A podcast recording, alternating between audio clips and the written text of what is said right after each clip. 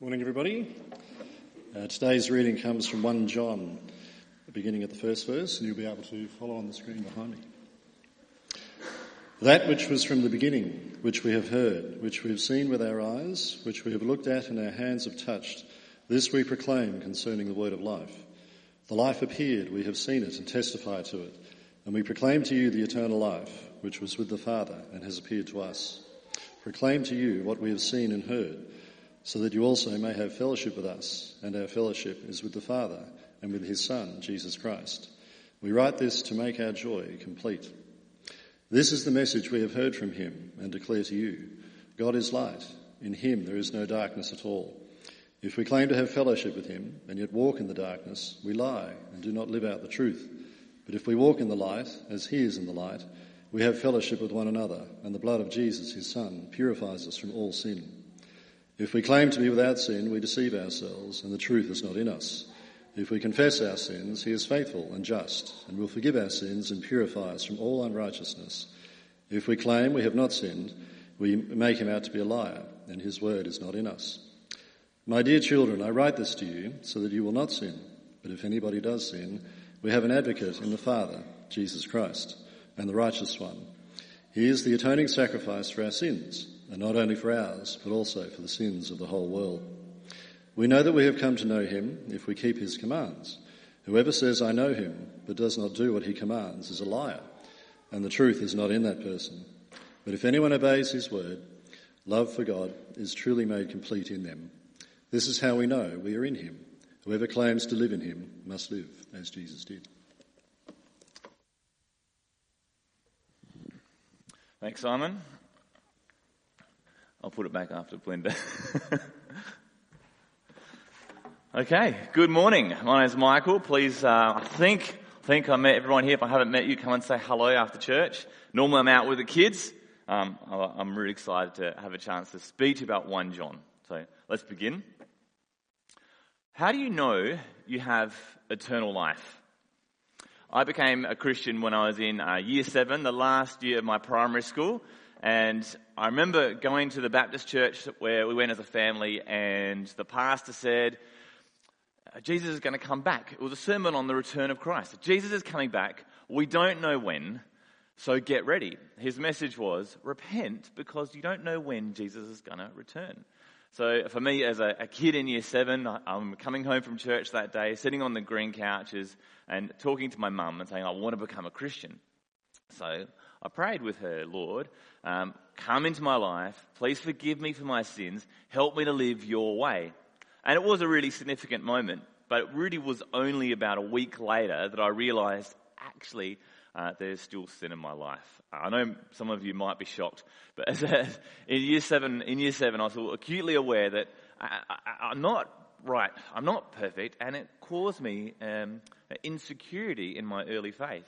I thought, has God really chosen me? Am I, am I really His? Why do I still get angry for no good reason? Why do I still want to serve myself rather than God? So again, I went and talked to my mum and asked her about it. And she took me straight to the book of 1 John. I remember it well. It was a significant moment. She said in 1 John chapter 5, I think it was verse uh, 11, she said, let's, let's look at this. It says, God has given us eternal life and this life is in his Son. Whoever has the Son has life. Whoever does not have the Son of God does not have life. So mum said to me, Do you know Jesus? Do you believe in Jesus? I said, Well, yes. I said, well, you have life. You can be confident in your forgiveness and in the life that you have in Jesus. I think mum was right to take me to 1 John. The book of 1 John um, is a book all about having assurance in our salvation. There's lots going on in 1 John, but if you had to kind of punch it in the guts of what is 1 John about, it's about being reassuring Christians that they have eternal life. Um, when you came in, you should have got a handout, and on there, there is some sermon notes. This could be helpful if you're someone who likes taking notes. And in the box at the top of those is my purpose statement for the book of 1 John. Let me read it to you. What is 1 John about? The purpose of 1 John is to reassure believers that they have life and fellowship in God's family if they walk in obedience, truth, and love. to reassure believers they have life and fellowship in God's family if they walk in obedience, truth, and love. And the author of 1 John does this in the context of false teaching, wrong ideas about God that threaten the church. So, just like today, the church at the time of 1 John was written was confronted by wrong ideas about God, false ideas that bubble to the surface. How are we to know when wrong ideas threaten us? How, what are we to do when we get confronted by an idea that erodes or confuses us in our faith? I think 1 John offers some really helpful tests and some really helpful tips on how to identify false teaching. Now, we're not going to be looking at every verse or even every chapter in 1 John. It's a five chapter book. We've got um, three sermons looking at it. But if you, that was a bird, wasn't it? It's fallen away. Uh, can I commend to you the Bible study series? So I've got some Bible study notes. They're fairly comprehensive. There's six studies, and they're available if you'd like to take them outside. Bible study, you could use it for your personal reading in the book of 1 John, or you could use it in your home groups, your, your community groups. Uh, you might like to use these to kind of complement the sermon series, so pick up where the sermons leave off. It's a great book. Please uh, do use it in your own reading time as well. So let's jump in. Um, if you've got it on your phones or you've got a Bible with you, let's have a look at the first four verses of 1 John chapter 1. And it's interesting that the book of 1 John doesn't begin with your traditional greeting, like, Hi, Apostle Paul here writing to you, Galatians. It just gets straight into it. It might be that the, um, the author of 1 John wants the book to be passed around and doesn't want to identify one group of people. Or it might be he just wants to get straight into it. Now, also, in 1 John, we don't get a clear identification of who wrote the book. Uh, as Chris pointed out, it's pretty commonly accepted that it was the Apostle John who wrote the book of 1 John. There's similar ideas you saw in, in the Gospel of John, chapter 1. Actually, there's a lot of ideas about God being from the beginning and being light, and we pick those up here as well. And, and also, um, in the book of 1 John, the author really emphasizes he was an eyewitness of Jesus. So it makes sense that it's probably the Apostle John who's writing this book. In fact, those four verses at the start so emphasize the fact that the writer was an eyewitness of Jesus. And he talks about eyes, ears. It reminds me of that children's song, you know, eyes and ears and mouth and nose, mouth and nose, mouth and nose. Everyone's not singing with me. All clap. But it, it's, you know, you're not allowed to. That's right. So the, the idea being in 1 John, if you look at those first four verses, just look at how much he mentions heard, seen, eyes touched. That which was from the beginning, which we have heard, which we have seen with our eyes, looked at it, our hands have touched. This we proclaim concerning the word of life. The life appeared, we've seen it and testify to it. And we proclaim to you the eternal life which was with the Father, has appeared to us. We proclaim to you what we've seen and heard so that you might have fellowship with us. And our fellowship is with the Father and the Son. And we write this to make our joy complete. Even in verse 5, this is the message we heard and we declare it to you. So why the, the mega focus on these senses? Well, I think the author wants us, John wants to see that he writes with the authority of one who was an eyewitness of Jesus. It's like he's stating his credentials. I was with him. I heard. I saw. I touched. Um, my message, the message of 1 John, is not made up. I wasn't sitting under an apple tree and saw a vision. It's not based on popular philosophy or ideas. It's about Jesus, whom I have seen and touched. The author writes, about nothing less than the word of life which he has seen. So it gives the readers, it gives us great confidence in this message as opposed to the popular uh, false ideas that have bubbled up within the church that he's writing to refute. How can we know this is a message to listen to in the context of false teaching? It is a message concerning Jesus by an eyewitness. So have confidence. So, what's the message itself? It's a life. Just uh, three times in just 20 words, the word life is, is mentioned in this introduction. You see it at the end of verse 1. We proclaim to you concerning the word of life. The life appeared. We've seen it, we testify to it, we proclaim to you eternal life, which is with the Father, has appeared. And that's appeared in Jesus. So the stakes are high. What's on offer in the book of 1 John is eternal life. So listen up, is I think what the writer John is saying. It was is here from the beginning, it's appeared in Jesus. It's come from the Father. This is the life John proclaims to his readers. And he proclaims it to them so that they might have fellowship with them as their fellowship is with the Father and the Son. So here's another big theme that comes up in 1 John is fellowship. Fellowship or church family is emphasized in the book. And fellowship in 1 John is always tied up. It's fellowship with the God with God is including in fellowship with each other. We, we can't have fellowship as Christians in anything less than fellowship with God in the gospel, the common grace that we share. That's what makes us a spiritual family. So John proclaims life so that we might have fellowship with him and with the Father and the Son. So that's the first four verses. It's a pretty punchy introduction to the book.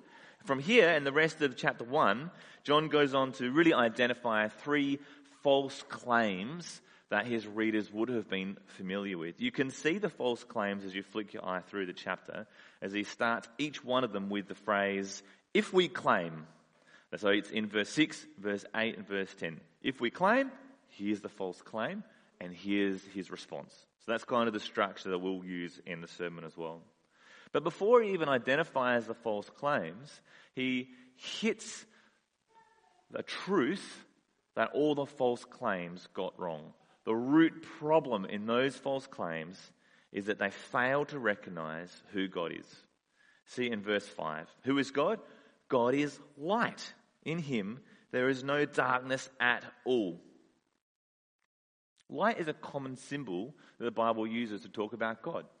In what way is God like light? Well, light illuminates, light is bright, light reveals.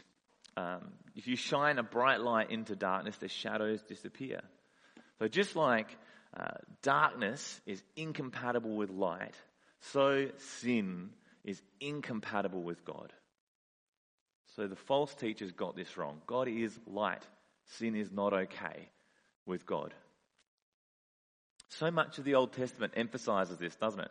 All the narrative, the law, the ritual in the Old Testament, in the way that the people were meant to, to commune with God, it emphasized holy, unholy, clean, unclean, what you need to do to become clean. There's that emphasis. God is holy. Don't get this wrong. So this is the big truth about God, which really debunks all of those false notions that are about to follow. Okay, the other thing about light is that it reveals things. So, why is God light like? Or he, he's interested in revealing himself to people. God is about revelation. He does it in Scripture and ultimately in Jesus. So, if someone pops up saying, I have secret knowledge about God, or I've got a special anointing from God, oh, I think we should treat it, at the very least, with serious suspicion it's not in God's character to hide something important that we need to know. He's revealed it. Okay. So, what are the false claims? Let's get into them. So again, in your, in your outline, you'll see this. Uh, there's false claim number one. Uh, fellowship with God is not affected by sin. That's wrong. And then there's John's response. And there's false claim number two, that we're without sin. That sin isn't even a thing. That's wrong. And John responds. And there's false claim number three, that we haven't sinned. So let's look at those, starting with the false claim. Number one, it's in verse 6, and it starts with that refrain. If we claim, if we claim to have fellowship with God and yet walk in the darkness, we lie and do not live out the truth. How can we say we have fellowship with holy God and comfortably live a life in darkness and sin? Clearly, God is light. In Him, there's no darkness at all. But How can we say we have fellowship with Him and yet do what we want to do? Live the old way, live in sin. At that point, your life is incompatible with God. See, this is the lie that our relationship with God isn't impacted by sin. It's a false claim. It probably comes out of um, the early form of Gnosticism that was in the early church. This is the idea that the, the physical body is like an envelope for the spirit, and the physical body actually can't impact on the spirit. So it doesn't matter what you do with your body, your spirit can still be right with God.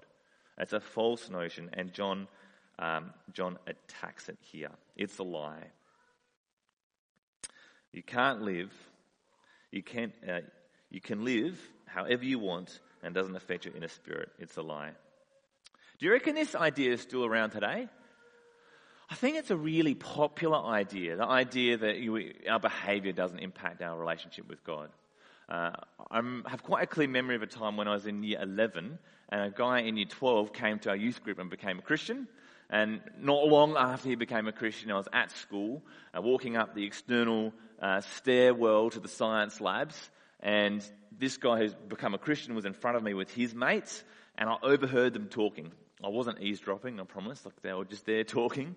And this is, this is what happened. His mates knew he'd become a Christian. They said to him, Hey, you've been forgiven now. You can live however you want, right? It doesn't matter what you do. Is that right? I wasn't brave enough to pipe up and say anything, but it struck me as being a really easy thing for people to do. You, you become a Christian, you, it's like you're ticking off your spiritual life insurance, and then you go on and continue to live how you want. What does John say? What's his response? If we claim to have fellowship with him, yet walk in the darkness, it's a lie. We do not live out the, the truth. Of course, our behavior matters. he says this in verse 7 But if we walk in the light, as he is in the light, we have fellowship with one another, and the blood of Jesus, his son, purifies us from all sin. So walk in the light. God is light. Walk in Him, walk in righteousness, and, and don't pretend that sin and darkness are irrelevant to God, who is light. What is the results of walking in light? Well, two things I identified in verse 7. They have fellowship, we have fellowship with one another when we walk in the light, and the blood of Jesus purifies us from all sin. So, firstly, fellowship with one another. What you would expect John to write at this point is if we walk in the light, we have fellowship with God. But he says, if you walk in the light, we have fellowship with each other. With, so it's like John just pushes it to the next step. Of course, when we walk in the light, we have fellowship with God, and the consequence of that is we have fellowship with each other. It takes us back to verse 3. Fellowship with God and fellowship with each other are closely tied in 1 John. And the other thing, the consequence is, if we walk in the light, the blood of Jesus purifies us from all sin. Well, what's going on here? Surely, if we're walking in the light, we have no need for purification. We're already pure. Well, walking in the light doesn't equal never slipping up.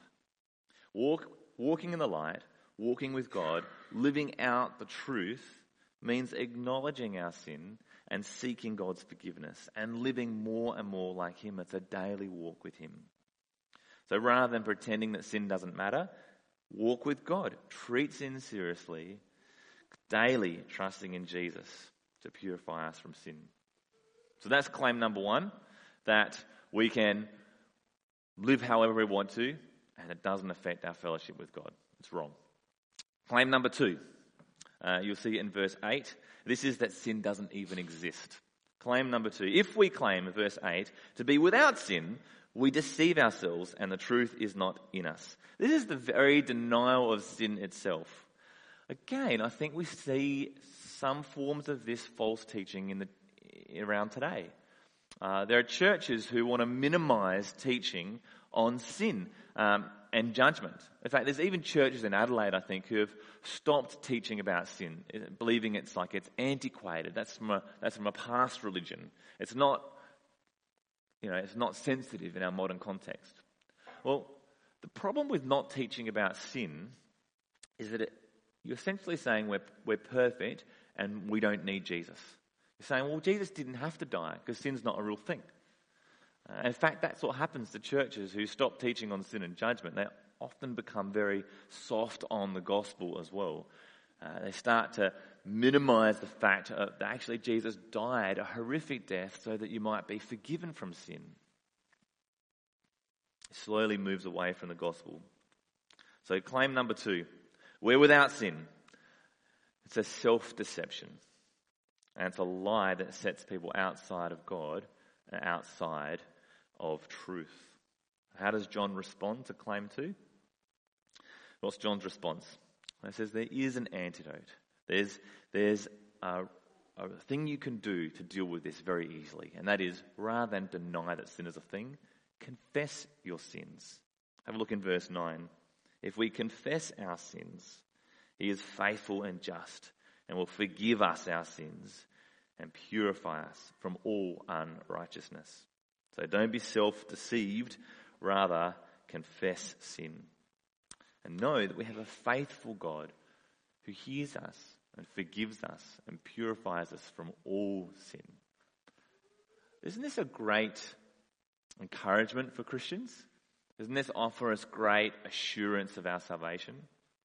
We want to walk in the light as God is in the light. But we know that we slip up. Yet we can have confidence in our salvation because of his incredible God promise. If we confess our sins, he is faithful and just, will forgive us our sins and purify us from all unrighteousness. There's one more false claim in chapter 1, um, and let's look at this very briefly. And that's the claim that we have not sinned. So it's in verse 10. If we claim that we have not sinned, we make him out to be a liar, and his word is not in us. So this claim doesn't deny that sin is a real thing. It just says it's actually we can live above it. We can, we can live without sin. I reckon it's probably the worst of the three claims. The idea that you can somehow live untouched by sin. It may have come from people within the church context at the time who felt that they were so enlightened that sin was no longer a problem for them. What does John respond? He just doesn't say much, he just blows it out of the water. Uh, if you are saying that you can live without sin, you're saying God's a liar. Um, the idea of the universality of human sin, that all people are sinful, is pretty well established in Scripture. And we, we know it right from the start of Genesis through Scripture, through the story of Israel, through the teachings of Apostle, uh, from, from Paul in Romans, as we looked at this, this year, was it? So clearly, we are people that are marred by sin. Uh, we can't claim to be above it. Scripture is adamant.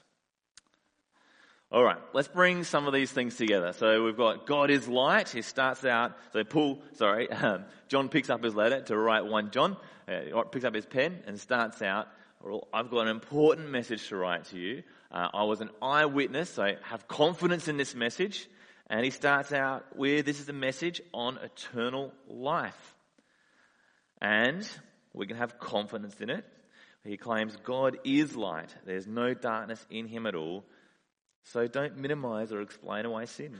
Don't you know that you are the children of God and you must walk in the light as God is in the light? So here's two truths that keep coming up in 1 John, and they're clearly in 1 John 1. Sin matters for believers. So grab hold of this truth with one fist and don't let go. Sin matters for believers. Don't minimize it. Don't explain it away. Sin always gets in the way of fellowship. Fellowship with God, fellowship with each other. So sin matters. You see it in the start of chapter 2, verse 1. My dear children, I write this to you so you will not sin take sin seriously. Like Jesus, John sets a high bar on Christian behavior.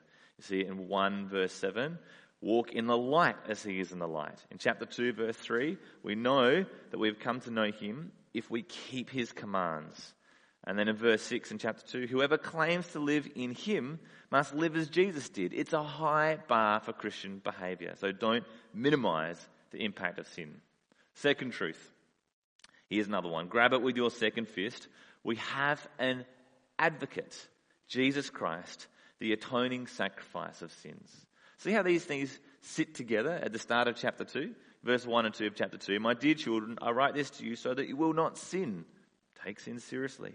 But if anyone does sin, we have an advocate with the Father, Jesus Christ, the righteous one. He is the atoning sacrifice for our sin, and not only for our sins, but the sins of the whole world. Hold these two truths tightly. Treat sin seriously and rely on Jesus for forgiveness.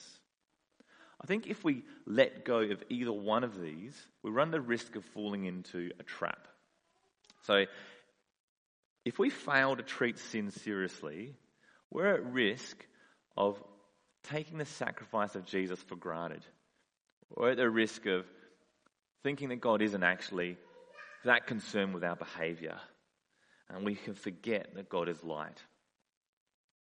On the other hand, um, if we let go of the offer of forgiveness we have in Jesus and just emphasize our sinfulness, we're at risk of just wallowing in our own sin, feeling that sense of ho- hopelessness. Or perhaps worse, we're at risk of thinking, it's okay, we can do this, you know, with some kind of grit and determination of self-righteousness. We can, I can, I can be right in my behavior and I don't need Jesus. But either one of those things is a bit of a, a pitfall. We've got to hold them both together. Take sin seriously, rely on Jesus for forgiveness. It strikes me that a really good way to hold them together is with confession.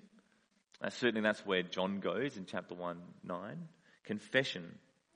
Confession is about being honest about our sin, turning away from our sin, and simultaneously, confession is about demonstrating or relying on Jesus for forgiveness, coming to Him, please forgive me.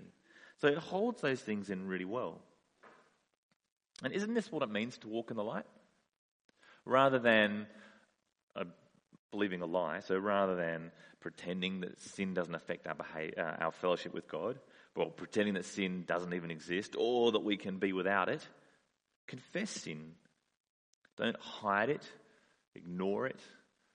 Don't hide it in our hearts as some secret thing we don't want to let go of. Confess it. Bring it into the light as He is in the light. And when we do, have great confidence. We are forgiven.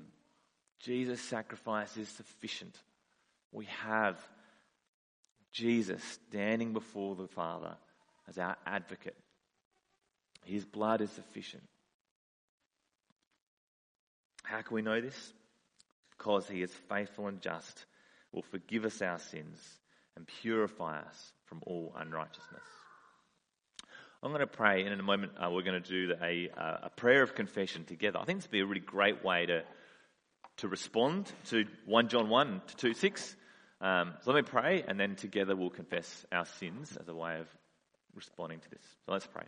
Father, thank you that we can come to you confidently, knowing we are yours, we are in your family together because of Jesus. Help us not to deny or minimize sin in our lives, but to treat it seriously, to come to you, to confess it, turn away from it, to hate it, and then to rejoice in the sure hope we have of salvation in Jesus. Amen.